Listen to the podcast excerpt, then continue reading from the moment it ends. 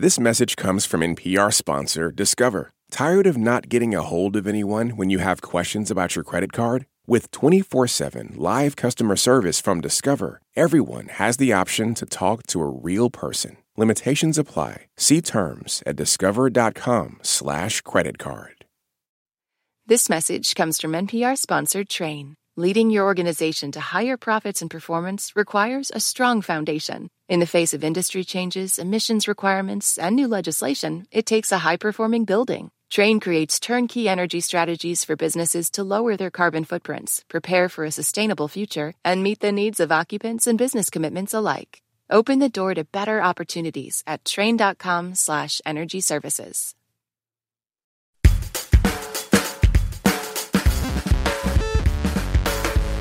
From NPR, I'm Sam Sanders. It's been a minute. Today on the show, D.L. Hughley. He is a comedian and an actor and a radio host and a TV host and an author. Very, very busy man. I'm talking with DL this week because he's out with a new book. It is called How Not to Get Shot and Other Advice from White People. This book is a very satirical, very hilarious look at race relations today. Probably the most time spent in the book is on police involved shootings of black people. You know, but as timely as this story feels now, that topic, those themes about race and policing, it's been a thing that black people have been dealing with and talking about since maybe forever. And even D.L. Hughley himself was talking about this stuff back in the day. Uh, I first got to know him as a comic. He was all over BET's Comic View, uh, and he talked a lot about some of the same things in his book in uh, this comedy special called Kings of Comedy. It is legendary. Spike Lee directed it. It's probably the only DVD that I still actually have in my possession. It's called Kings of Comedy. You probably want to check that out too. Anyways, this chat with D.L. Hughley, we talk about race a lot. We use the N word uh, unbleeped, just a warning for you all. We also talk about DL's adult children. He has a son who has Asperger's, and he talks about that. And we get into Me Too, we get into Roseanne, we get into Bill Cosby. It's a lot but it's good. Uh, and we uh, get a little sneak peek of D.L. Hughley's new comedy special, which is going to be out on Netflix very, very soon. All right, let's get to it. Me and D.L. Hughley in our Culver City studios.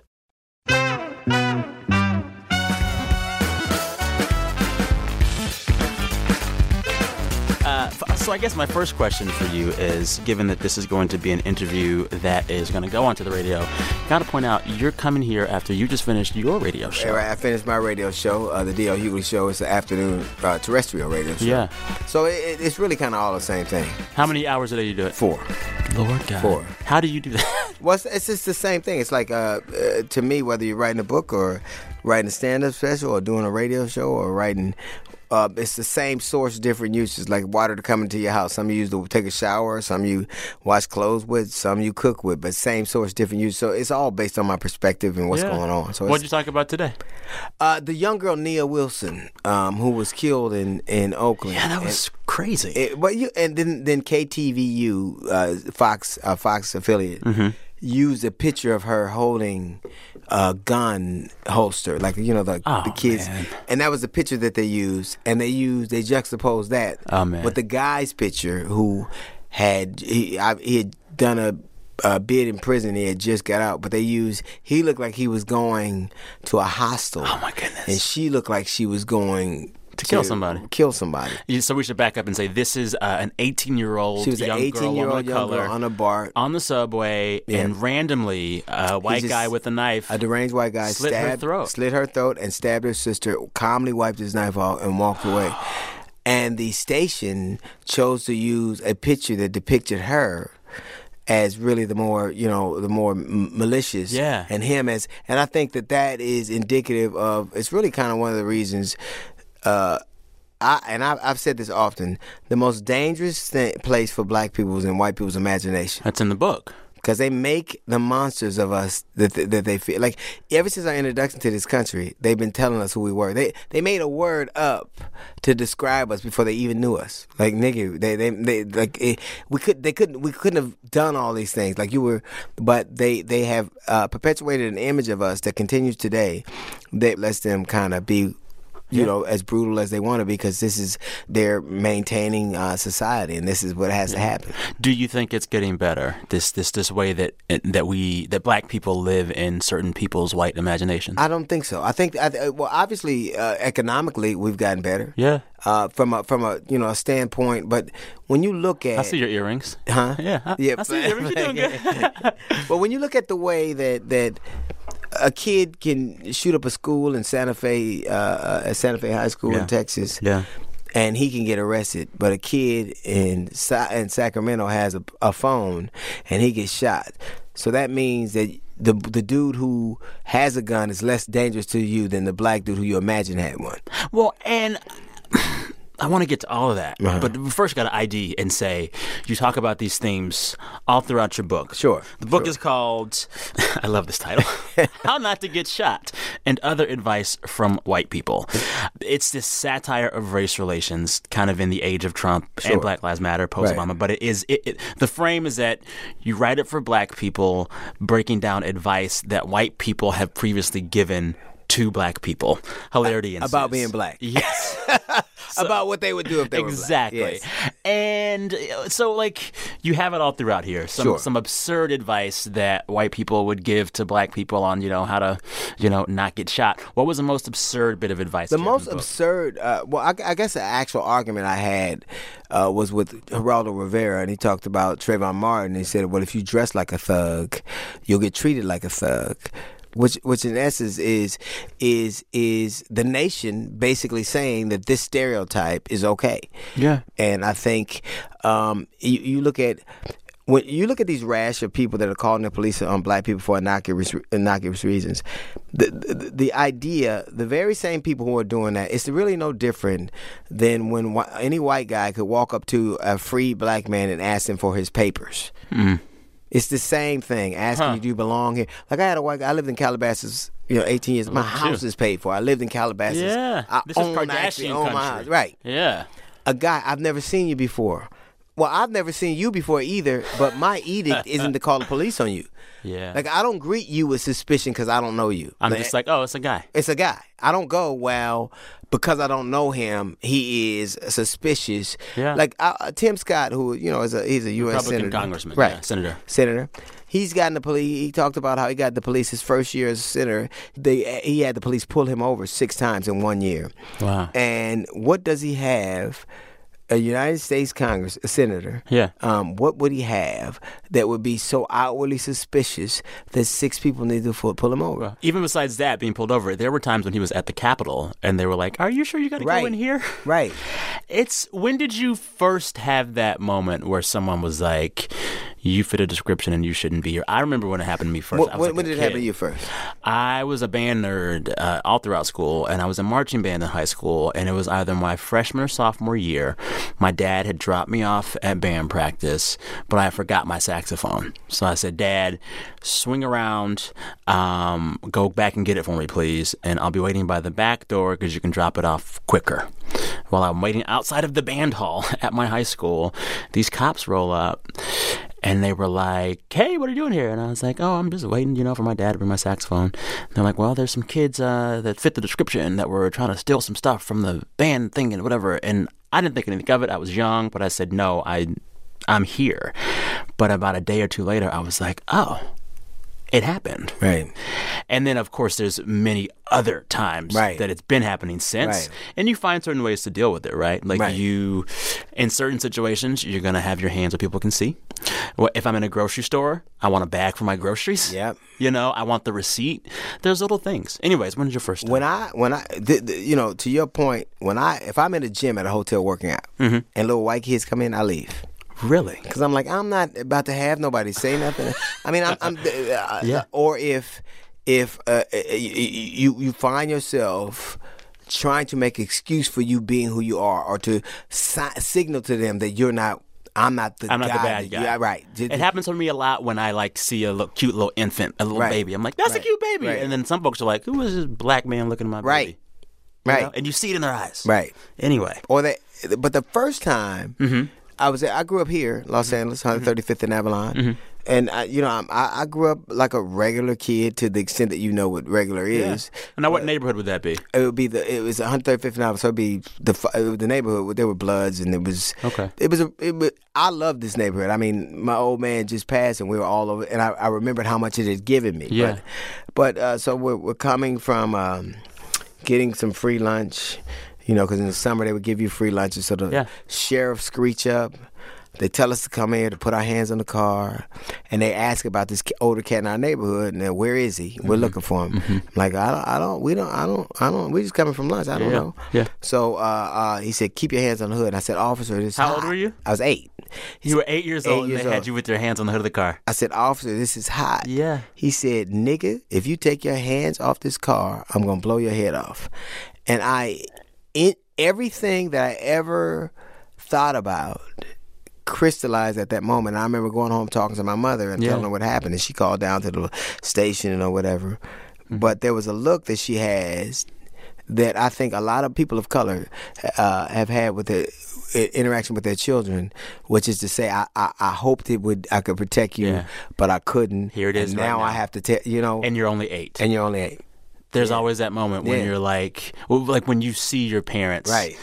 They sink a little bit. and I didn't I didn't really recognize it um, until you know later in action and Mm-hmm. seeing all like the, the the most stark example was a, a kid in Chicago and the police pull up and they had this boy handcuffed and he pees on himself and everybody's out there. Hmm. Then they let him go because it wasn't the guy that they thought. He had the same experience I had 50 years and thousands of miles re- removed. Yeah. You know, the premise of the book is breaking down white advice for black people. Right. When you were eight and had that experience, or when you were growing up having those experiences, what were the white folks telling you? Well, I didn't see. See, I, I had You didn't no. see? I had no experience with them. I grew up Other in, than the police. A very eh, black and every black person, every white person lived in my neighborhood was a insurance man, a policeman, or a teacher. Okay. yeah, but but I had you know teachers, but but, but they could only t- you know. I don't begrudge people their vantage point because it's it's intrinsically theirs. They like like one thing I came to realize. Mm-hmm. I lived in Los Angeles my whole life, and I would watch game shows, and they would say, "Well, this." This I'm, I live in Los Angeles, but I never. I was like, not in my part of L.A. Yeah. One time I went to West L.A. okay. by UCLA, and I, it said Like now Westwood. enter West L.A. And I Oh, went, yeah. oh, this is. That's that LA. And Yeah. their policing is different than ours. Can I tell you the story that I've actually I wasn't even thinking to tell you, but it is so indicative of how you're treated differently based on where you are. I don't bring it up too much. I'm not tooting my own horn, but like my master's degree at Harvard, and I lived right in Harvard mm-hmm. Square. And our first month of school, all the students are meeting, throwing a bunch of parties, and one group of students that lived in a big old group house, like five of them, had a big old house party. Um, everyone gets really drunk. Everyone gets really loud. The police officers are called, and we're like, "Oh my goodness!" Like the cops are here. I was past the age of like running out the house. I don't do that, you know, because I don't want my back to them. Right. But I was I was there, and then they ended up arresting one of the guys in the house. I'm not gonna name him, but he's Asian American, and I will never forget this. These white Cambridge PD police officers had that Asian dude arrested, and I talked him out of those handcuffs. It was in, it was in, like it was mm. unbelievable. And then I thought about that, and I was like, "This is not Texas. Mm-hmm. It's just not Texas. No. It's not even Boston across the river. No, it ain't Southie. It ain't damn sure ain't that. It's not that at all. And like even now, like I, you know, you, you know, once the people in the neighborhood know you and you're in the nice neighborhood, you are like you can at some at, at a certain point become other than their caricature. But except that those people move in and out. exactly. then you gotta you got to make it a point to let the new ones know. the new ones know, and it's always it's it's so disconcerting. And you know, with particularly telling about the story that you told, we're, we're like I said, thousands of miles apart. Mm-hmm. Uh, uh, you know, eons in terms of experiences. I didn't go to Harvard, you you, you know, and so I barely but, went. But how there are wa- th- ways that, that your experiences taught you to be. Oh yeah, They are only informed by the fact that you're black. yeah. Like you knew Yeah. Mm-hmm. what to say. It wasn't the white. You knew their language. I knew I knew how to it. deal with these officers. That's right. Yeah. Because you know what to say because you have been I've been there. school. Like I don't care who you are. You were going to Harvard, and your parents at some point told you that you were different. And at some point told you you would be treated differently. They never And wanted to give me the sex talk. They gave me the police talk, the black right. talk all the time. Like even if you you could be a teenage, uh, we ain't gonna talk to you about sex, but we are gonna. Talk. Oh yeah, I remember. And no shade on my parents. I love them both. They're Right, amazing. right. My dad was scared to do it at all, so he like outsourced the sex talk to my mom, and literally it was all of the, it was two things: don't date a white girl, Absolutely. uh, and then and then don't have sex on marriage. That was the sex talk. The funny thing about that is, even when they say don't date a white girl, it wasn't racism. It was that sh- and all of all our parents had that fear that you could be in a situation where parents didn't like you, or somebody saw you with her and didn't like you, or she could say that you had forced yourself. They live with this constant state of fear. Yes. They all have a story about a guy Yeah. that got caught up in some. Oh, yeah. they, they all do. All right, time for a break here. When we come back, how D.L. Hughley has talked to his own kids about race and the difference between that conversation with his son and with his daughters. BRB. Support for this podcast and the following message come from ZipRecruiter. Hiring is challenging, but ZipRecruiter can make it simple, smart, and fast. ZipRecruiter sends your job to over 100 job boards with one click. Then it scans thousands of resumes to find people with the right experience and invites them to apply to your job. Try it for free at ziprecruiter.com slash minute. ZipRecruiter, the smartest way to hire. I'm Ophira Eisenberg. Join me on NPR's Ask Me Another as we challenge contestants and celebrities to nerdy word games, music parodies, and punderful trivia. Find us every week on the NPR One app and wherever you listen to podcasts. There are going to be a lot of listeners to this show who are white and say, I actually want to be active on this stuff. I actually want to help. I'm going to read this book. I want to be on the right side of this kind of disparity. What do you say to them? We we seem to be on the wrong side of history every 15 years. Like you ever notice that? Uh. like we're on the wrong side. I, I- think it's it's a simple equation. The very accountability that they laud and say that we should be she, we should have in our communities are the very one we should hold our apparatuses to. If if a police officer kills someone, here's the thing that's very interesting and happens plays itself all the time. Uh-huh. If I commit a crime mm-hmm. and it's caught, caught on video, mm-hmm. all that the DA will do, a prosecutor will do, is play that video, turn to the jury, and go right here. If the same exact thing happens when somebody has a uniform on and they're in a position of authority, they'll go, We don't know what happened before this. We don't know his frame of mind. We don't know the state he was in. Mm-hmm. What are, what are the mitigating circumstances, et Right. cetera? So, so I think it's okay to be. I think accountability is a great word if it works both ways. And it's oh, if you see something, it probably is that. What about the what about the white folks hearing you now that want to do better? Th- then they have to hold people accountable. I mean, they're gonna sit on juries. They're gonna they're gonna they're gonna have social media mentions. They're going to be a part of a community.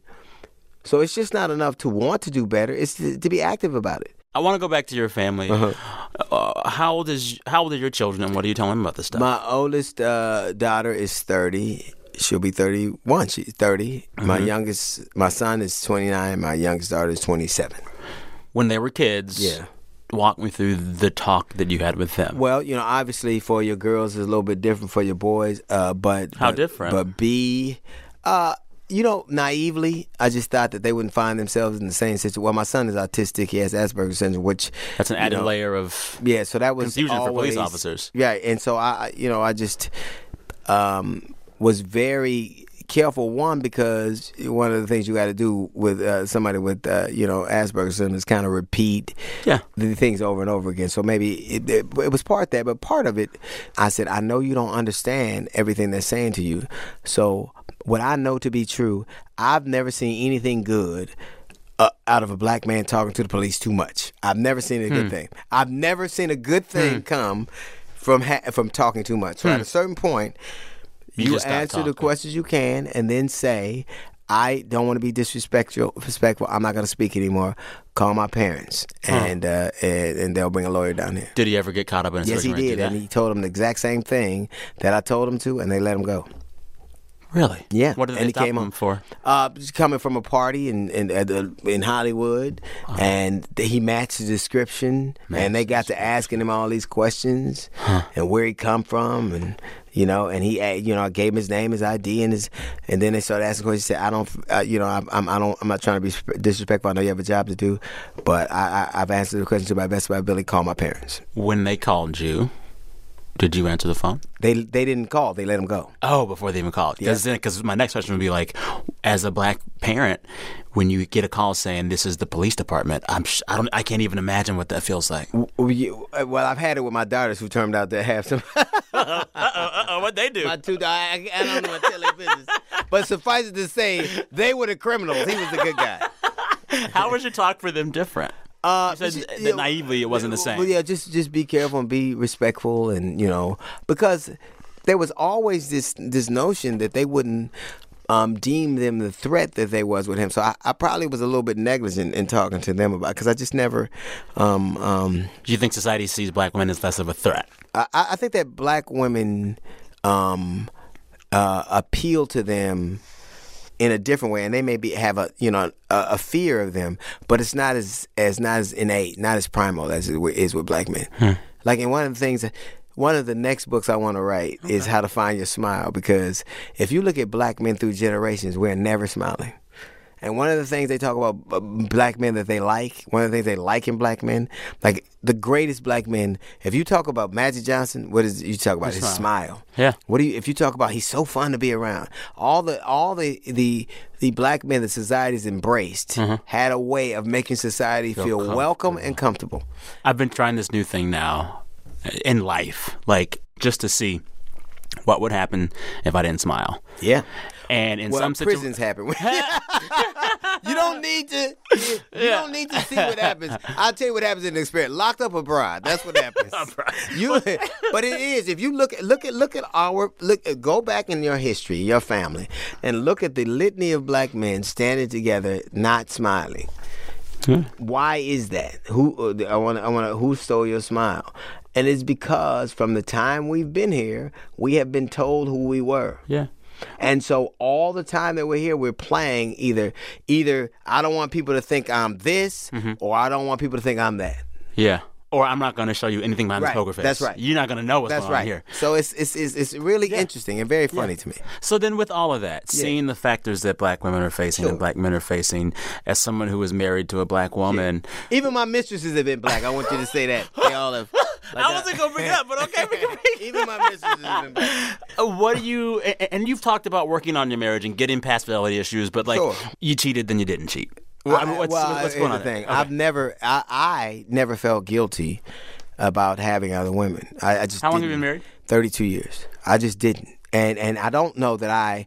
There was an old line in a movie, Carlito's Way, and he said, "I didn't rehabilitate. I ran out of wind." But I don't. There are ways that I uh, see things, and the way that I interpret things, in a way, and and I just I don't feel. I feel bad about the the the the, the, the things that I've left in my wake and the things the you know you know like my daughter said I want my both my daughters have said I want a man who's just like you and nothing like you at the same time. How does that feel to That hear? feels uh, well. I guess it feels good and bad. I mean, I guess it, it, Yeah. it- it's uh, sweet and sour. So, but I don't feel as if um, that is all I am yeah. uh, and I don't I don't let myself off the hook for it. I understand I've caused pain, but I know that I love my woman, I love my family, and uh, I'm I'm a flawed individual who who at least gives them the courtesy of not pretending to be something I'm not. She forgave you, I'm guessing. I uh, forget forgave me a couple a lot of times. Lot. when did it stop? Uh, uh, it's like what, what do you say? Those drug? Uh, Always an addict. It's, it, what is it? One day at a time. One day at a time type thing. Yeah, yeah, yeah. But you feel good about where it is right now I do. you. I feel good. Yeah, well, you know, I, I, feeling good for me is never as like I hear people say things like that. I, I don't. I don't know that I feel good as much as I know that I feel clear. I feel. Yeah, yeah. Maybe. Then We'll see. we'll see. Also, the thing about feeling good, it's like there's probably something going to piss you off at least once a day. Sure. It's okay to be pissed off. I think It that is. there is a certain ethos in like the self care, self help Mm-hmm. mentality that I see so prevalent today. Like, you should always find a way to always be happy. Nah. And it's you know what it's so it, it's so prevalent because my father I lost my old man uh, last Saturday. Oh my and God, I'm so everybody was telling me, you got to be there, like my wife and my sisters, and Yeah. you got to be there. He'll know you're there. He, you wanna, he wants you to There be being the service. be, be, being there with him at, you know, I'm talking As about while he he, was as he is dying. What did he have? He had uh, stage four lung cancer. And so as he was laying, first off, two things I found remarkable. It was one is the best conversations I've ever had with my father were once he couldn't talk. So it, like Me too. like, like all we had to do to have a great relationship is for you to shut up. I just hate that it was cancer. Yeah. But uh, but so you know. We, you know, I- and I and I, you know, got like when he was lucid, he said things, and when I was, but when I, I'm, I'm, I got home from the gig from the road on Saturday, and my old lady calls, and she goes, "Your, your fa- sister just called. Death is your father's death is imminent. He's- Uh, he was in LA. go. Yeah, he's in LA. So I go. I, I, I vacillate back and forth, but I don't want to go. I don't want to go. I don't want to go. So I go. I see this man who's my hero fighting for breath. And that cough. Yeah. and the way their eyes are half open Yeah. and they can't hear you, Yeah. and I'm like, so uh, I remember at one point I said, "Hey, hey, old man, I'm here. Open your, open your eyes, open your eyes." And I was angry with him, like he was, because he's it's such a formidable. I just didn't believe that he couldn't summon the wheel up. Yeah. So at one point, he raises his hand and he it, it brushes against my face and it falls down, and and I know that it was a muscle spasm, but they believe It was. it was. What do you choose to believe? Because there's a lot of stuff that happened when my dad was dying. I was like, that I meant something to more. believe the truth. Yeah. And the truth was, he was a wonderful human being who died of a horrible disease. Yeah. Who would be a, a, a he would be angry if he knew I saw it. I saw him suffer like that. It, it was just, when he died. So we brought my mother rested. So there's hours of this, and then you have the the hospice care nurse who, you know, is as sensitive as you can be, knowing that you got another shift of this tomorrow. Yeah.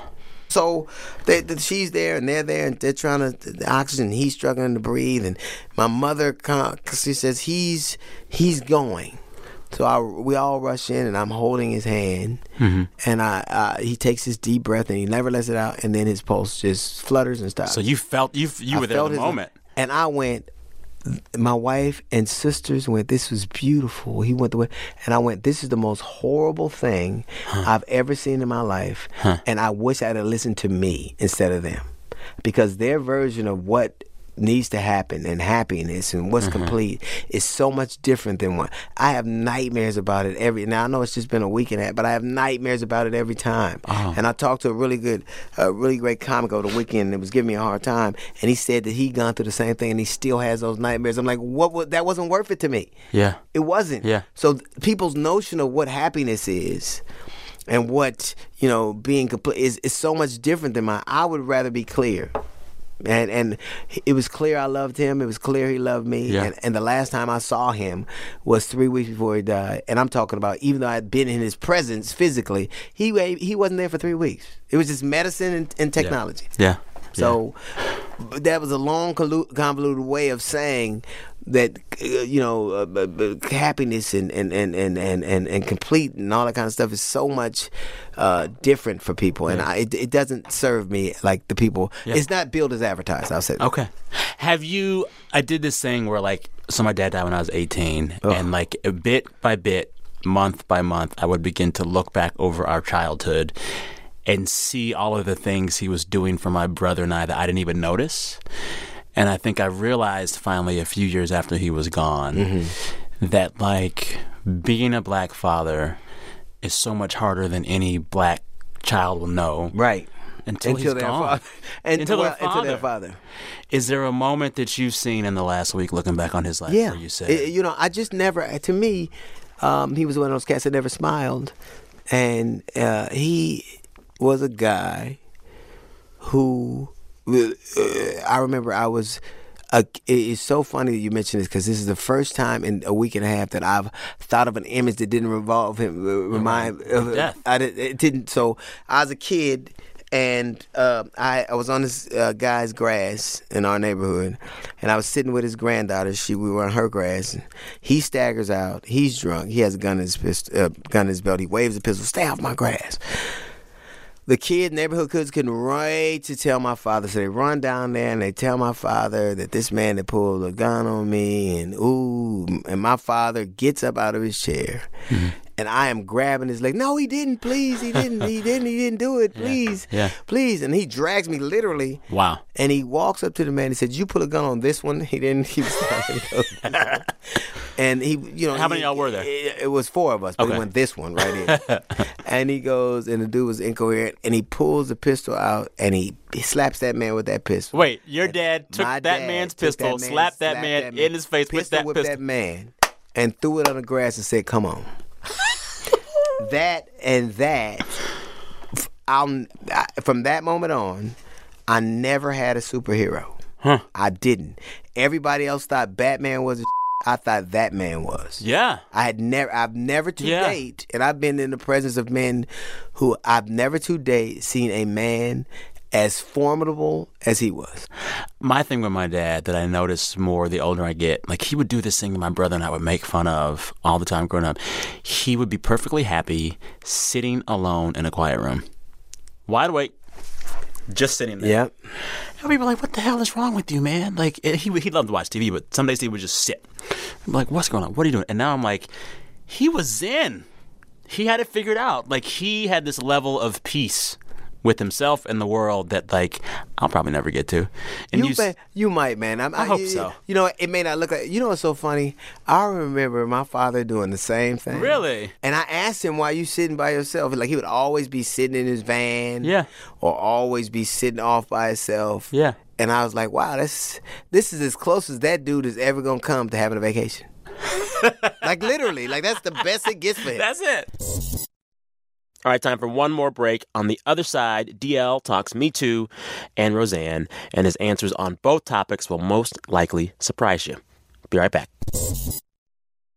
This message comes from NPR sponsor Discover. Here's a familiar situation. You have a question about your credit card. You call the number for help and can't get a hold of anyone. If only you had a Discover card. With 24 7 US based live customer service from Discover, everyone has the option to talk to a real person anytime, day or night. Yep, you heard that right. A real person. Get the customer service you deserve with Discover. Limitations apply. See terms at discover.com slash credit card. I'm Ann Powers from NPR Music. Last summer, we launched Turning the Tables, a project that radically changed how we talk about the history of popular music, with a list of the 150 greatest albums by women. This week, we're launching season two, looking at the 200 greatest songs by 21st century women. Check out who made the list and who didn't at n.pr slash turning the tables. I can't have you in this room and not talk with you about uh, your comedy. I, I was watching you on Comic View back in the Oh, day. yeah. I was watching you on Kings of Comedy back in the day. Still, in my opinion, the best comedy special of all time. I'm not just saying that. I mean it. Thank you, man. Uh, you in that yellow suit. Oh, yeah. Did it. That was a Do you still have the suit? yes. Where's the suit? Yes, I keep I keep hoping that Hollywood, Planet Hollywood, gonna ask for it. like I hope it ends up in some like somebody like asks for it. And yes, I still have the suit in plastic, ready to go. Stop it. And I can't fit it; it's too big. It's too big. It is. it is. Describe this suit for folks that haven't seen it. It was yet. a It's- yellow mustard wide suit. All you have to do is look at the Steve Harvey, Harvey collection. That's the suit, just in mustard yellow. There is this scene where you're talking about the difference between white people and black people, and I watched it yesterday, and I said this could be a, a line in this book today. Mm-hmm. I'm just gonna play it. White folk do for excitement we don't do. I Always got to ski and bungee jump and skydive. Black folk ain't gonna never bungee jump. That's too much like lynching for us. So I'm gonna let you tie a rope around me and push me off a bridge? You must be out your mind. Let me do you, I do you. That, eh? We don't have to do for excitement. It's hard enough just to be black. All that. We have enough excitement in our life trying to do regular They talk to you at work. What are you gonna do for excitement today? I'm gonna drive past the police and try not to get my ass whooped, and then I'm gonna fill out this loan application that's been denied 50 times, and then I'm gonna pull my wallet out and hope I don't get shot 41 times. That's what I'm gonna do. The same stuff that was resonating then Yeah. is an issue for all of us now. Yeah, it it, it, it never. You know, now it's it. When I think about it, I'd always wanted to. I think I've always had the same sentiment, uh, you know, the same uh, mentality or the same sentiments. I always felt Yeah. the same way. I think society uh, wasn't tuned to that frequency now, and now, you know, they're they're kind of more tuned to that frequency. And I Explain. think it's a lot of things. I think now they're more inclined to at least pretend like they they care. You They know, being? the society in general. Like you have, you know, the social media movements, and you know everything's a hashtag, and people are woke. And now you, you know, the the, the metrics, the frequency wasn't tuned to that. People were just they're in a different place. Comedy has changed so much. I was Yeah. thinking about that special and how I consumed it and how I watched it. What was it like a two-hour special Yeah. with four comics Yeah. that I had a, D- on a DVD? Uh-huh. Netflix has changed everything. Streaming has changed everything. As someone who is a who is an OG of the game, watching the comedic, the comedy landscape now, how different is it for you? Mm-hmm. Well, you know what's funny? I just shot a Netflix special May, What? May 11th, so it'll be out in September. okay. But it just comes on, so it just there's no like it just the air date. Like, What's so it called? Because you have to it's look called Contrarian. Titles. No, you need to have a title like one of these. No, it's yeah, because you know, because it's comedy specials. Though. Like I've always had, I've done eleven of them, but they always had the one name. But Yeah. to your point, it it is all about people having what they want when they want it. Mm-hmm. And how do you? And that's a very cluttered environment. It's so cluttered. How do you? But I, but I but I feel bad for entertainers. Period, because now it's so much more communal than it would have been. Like my manager can weigh in. My, I'm not talking about me. If I'm if I'm because I, I pay if I pay you, you're gonna do like you can do what I say. or or Yeah. shut up about not doing what I Yeah. say. But um, you know, the audiences train the entertainers as a. It's like almost like this. All of a sudden, we start painting portraits Mm-hmm. instead of painting what we painted. Now people want portraits. Now people want, like- people want uh, uh, they want uh, like it's like telling Michelangelo, "I want you to paint my family portrait." And so you're saying that th- that this this this this collective social media buzz informs the art that you can make. That that's right. And I also think that a lot of consumers of media, myself included, we want to go to stuff to be affirmed and not to be challenged. Right. And but art, the definition of art is challenge. Yeah. What is there a thing that you felt like you couldn't go into into your new special given the current climate? I, I will tell you this: Okay. that there is a conversation that the net that the uh, uh, because Netflix is kind of the new frontier. It's kind of the way It's it- scary. It, it really is concerned. Like it's Amazon. It's, it's all those. It's all. But there's a, a a bit that they that, that they didn't tell me not to do. Okay. But they said, you know, last time we did this kind of thing, the guy, you know, it was, you know, Okay. he said something like this, and this was, Can you give me the topic? uh, it was about my son and um, his his diagnosis His and how I dealt with it. Okay. and So they you were like- joking about Asperger's. Yeah, they, they were like, "Did you, can we get him to sign a waiver?" I was like he lived with me for, free. That's the Wait, waiver. they asked your son. yeah, like uh, they asked me, could I get my son? To, I'm like, but you know, it's it was a little more to it than that. But ultimately, everybody wants to be safe, That's the thing. and we can't guarantee you that.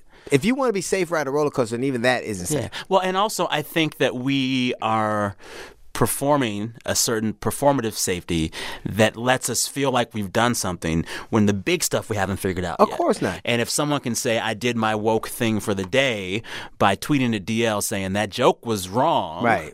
You can feel like you've done something, but your son is still going to go out and I'm not gonna- shot by the police. Just like Roseanne, I didn't think Roseanne Oh. should have been fired because I didn't think she should have been hired. But but ABC Explain, so like. I thought that that she you everybody knew who she was, everybody knew what she did. I like Roseanne personally. I think she's a Is she cool? She well, I, you know.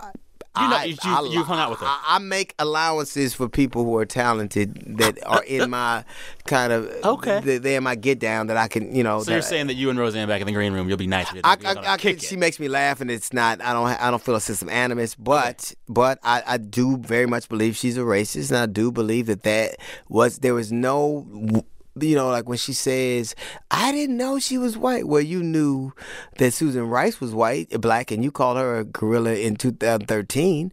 And ABC, we didn't know. Well, you did know. You wanted her audience, and you did the same thing with Rush Limbaugh. In that audience. You you want to get the luxury of, of of appealing to a certain mindset, but then pretending like you didn't know what they were doing. Rush Limbaugh did exactly what he was going to do, which was be racist, and Roseanne did exactly what she was going to do, which was be racist. But you still say that she should not have been fired? Should- I, I think once you made the decision to to take that on that mantle, you go for the whole ride. As an ABC should just say, Yes. we banked on this, we knew what she was. You knew what she was. You just hoped. I don't even know what you hoped. You knew what would happen. Yeah. Yeah. That's why you put her on when you did. Because I knew that th- this was a time in Yeah, which that, that, that's what they put her on with it. That's that's all strategic. You can't tell me that happens by accident. Has there been anyone that has been pushed out of the conversation, lost a job because of controversial comments recently, and you, and you said that was wrong? I, I think I think that everybody. I, I don't think I think that this whole Me Too movement. I think that that we're lumping them all together. I think that they're all the same conversation. I think that you can't have a serious conversation about a movement that's going to bring people to heel or to justice when you have two men, one black, one white. They both work for NBC. They both were accused by dozens uh, by uh, uh, dozens of women of sexual assault. Now the black one's in the big house and the white one's in the White House, and yet you want me to have a serious conversation. You're talking about Bill Cosby. You'll go back in time and and and and re-adjudicate a, a- a- thing uh, based on a, a you know 25 years ago. You can judge. And how far are we going back? Are we going back as far as Thomas Jefferson? Because if you think that Harvey Weinstein was bad, Hearing you talk about it, it seems as if there's an environment in which you think that like allegations could come for everybody at some point. Do you think they come from? Of the course. Of- Well, I wouldn't. I wouldn't be shocked. Here, here's what I'll tell you: that I, I, I, I, I am not unaware of who I've been and the things I've done. I would like to put myself in this. I would like to believe that there's nothing I've done that would uh, border illegality. Uh, but I'm not in somebody else's position, and I know. And, uh, Well, and also for lots of folks, the, the the threshold is not legal. Right. It's appropriateness. Right. And, and well, I've done a ton of inappropriate stuff, but I, but I, but I'll say this that um, I I feel as if if somebody committed a murder in front of you, somebody did something heinous to your family in front of you, it wouldn't you would as a, as the only witness have to take the stand and say even though this horrible human being did this in front of you and it's bringing up all kind of memories i gotta i gotta face my accuser and say i did this. I think the standard is different. I think that you shouldn't be able to make an allegation unless you're willing to take the other step and say out those those allegations out loud and to do it, which is what i definitely commend um, the young lady who went uh, in front of cosby. You know whether people like that or not I think she did what you are supposed to do when somebody is wrong. You, you face You're- your accuser and say, "Hey, this you did it." Do you think that men in positions of power, like yourself, Sure. have a greater responsibility now I think to say when we see is- that stuff to say, hold on. I think we can we can assign whatever label we'd like. Uh, uh, power uh, means my ability to influence your life in some kind of way. So I, I, I, having having celebrity and influence is, is is probably more appropriate.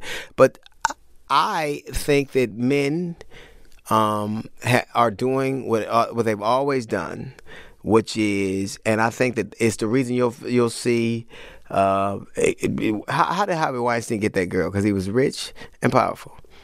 You know, you know. So we can't. But but I do think at a certain level, you have to have a level of of clarity. You can't have like their degree, their gradations of murder.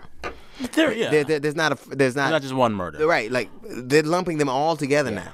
Have you changed your behavior in light of Me Too? I- I have And not. Even in terms of just like saying something if you see something. I have not. so, so I- I, okay. can't, I can't think of I can't think of a way I act now that I don't that I wouldn't have before. Do you think that's cool? I don't know. We'll know in a minute. we'll know in a minute. Well, because, because- I don't think there's anything that I'm doing that I wouldn't say I did. But there are lots of folks saying it is it is this culture of like masculinity period. So like if you're a man and you see another man doing something inappropriate, going i- i- into a place you shouldn't be doing, like it is it is more on men everywhere to Hey call man, that. if I saw if I if I saw a man before there was a Me Too, there was a me. I'm a man. Yeah. And there's certain things I would allow men to do around me. Yeah. And anybody who knows me and who's been in my, any woman who's been in my presence know there are a lot of things you ain't gonna be able to do around me. I don't think I never ne- ever needed a movement to do. So to your point, I don't act any differently because I believe the way I've done things is is is at least honorable enough where I can hold my head up. I'm not saying I should have a statue, but I ain't gotta hang my head in shame for a lot of things I've done. pound for pound, do you think Me Too is good for the culture? I think that it depends on on on what it gets, what it what it was. Look, uh, the fruit it bears. Look at all the things they do to women of color. Are you going to include that in this too? Mm-hmm. Are you going? And then, uh, you said that there's some. You're going back in time to make some things right. How far are you going to go back? Yeah. Yeah. Are you going to give everybody uh, uh, justice delayed is justice denied? Are you going to be because that's a heavy load to all of a sudden make things right. Are you going to make it right only to a point where it's convenient for you? Yeah. Well, I'm thinking about this week R. Kelly in the news again. I think our, uh, we've been new, but it, we did. And you know what's so funny? And I, and I and I and I talk about this all the time. If you make an album that's good enough, black people will make excuses for you. Like, uh, like as a whole, like I, will never buy Kanye West music again. I don't care what he says after the after the slavery. Comments. I'll never do it. But if you make an album good enough, black people, well, you know he ain't been the same since mom. A lot died. of white people too. Yeah, nah, not a, well. I'll tell you what. For me, I think that art, that, that black people, in my experience, have made a lot of excuses for people just because of the of the thing. Like if you make us feel a way, evoke some emotion in us. Michael Jackson. Michael Jackson, uh, O.J. Simpson, Bill Cosby. That's how bad we need to feel good. Much like we can, society can make monsters, we can make our own heroes. We can tell our own stories. We can edify our own positions and not hold people to account. Yeah. Last question for sure. you. Then I know you got to go. Sure. Tell me a joke. tell me a joke from your special. a joke from my special yeah, that I'm really excited. You know, uh, uh I, I was it was very funny because I now that now that people are so interested in their DNA. Yeah, yeah, yeah. Like everybody at 23 and 23 and me, which I've never been into because it's me like neither. either way I'm black. That's right. Like still can't get a cab in New York. It's really weird to me for black people to be into this because only in America would they steal you from your homeland and sell your ancestry back to you. Like make you pay for your to know. To for hundred dollars, I show you where we stole you from. Like. and you ever you ever notice how excited white people are when they find they got a little black? Oh, I have I'm three percent black. Well, you're not going to. you wouldn't take seventy five percent, would right. you? No, you're not going to report that to Equifax, are you? Because I'm, I want to be black, but I, I just apply for a home loan. So I just, I so it, I it's called Contrarian. I'm very excited. You know, one thing I will say, okay. I think uh, between the radio show and the book and the and and the, the special Contrarian, I, I, I found myself in probably the most creative space I've ever been in. I like that, and it's it's been so. Uh, it, this is how selfish it is. I said I just want my old man to live long enough so he could see I had another book on the New York Times bestseller. Yeah. That's like that was my And you've had a few now, right? Because yeah, so I wanted him to I wanted to walk in with him and say this uh, I wrote this and uh, you're in the book and I talked about it and and and it just it has been such a creative space and I've never felt clearer which is the closest approximation as I can come to happiness. I like that. I like it too. I really appreciate it. The book is called How Not to Get Shot. The Netflix special is coming out uh, in September. It's called Contrarian. Contrarian. Thank you. Thank you, man. I'm a lifetime fan. Thank you, man. What a pleasure. Many thanks to D.L. Hughley. His new book is called How Not to Get Shot and Other Advice from White People. Also, want to thank some other people today. Everyone who came out to our live show in Los Angeles uh, last night, Monday night. It was super fun. I always enjoy seeing y'all real live in the flesh. Great. If you missed that show, we'll have many more shows to come. Actually, one more in the LA area later this year around October. Stay tuned. Uh, also, as always, make sure to send me the best thing that happened to you this week or any week or all the weeks. Record yourself, send the file to me at samsanders at npr.org. samsanders at npr.org. Until Friday, thank you for listening. Talk soon.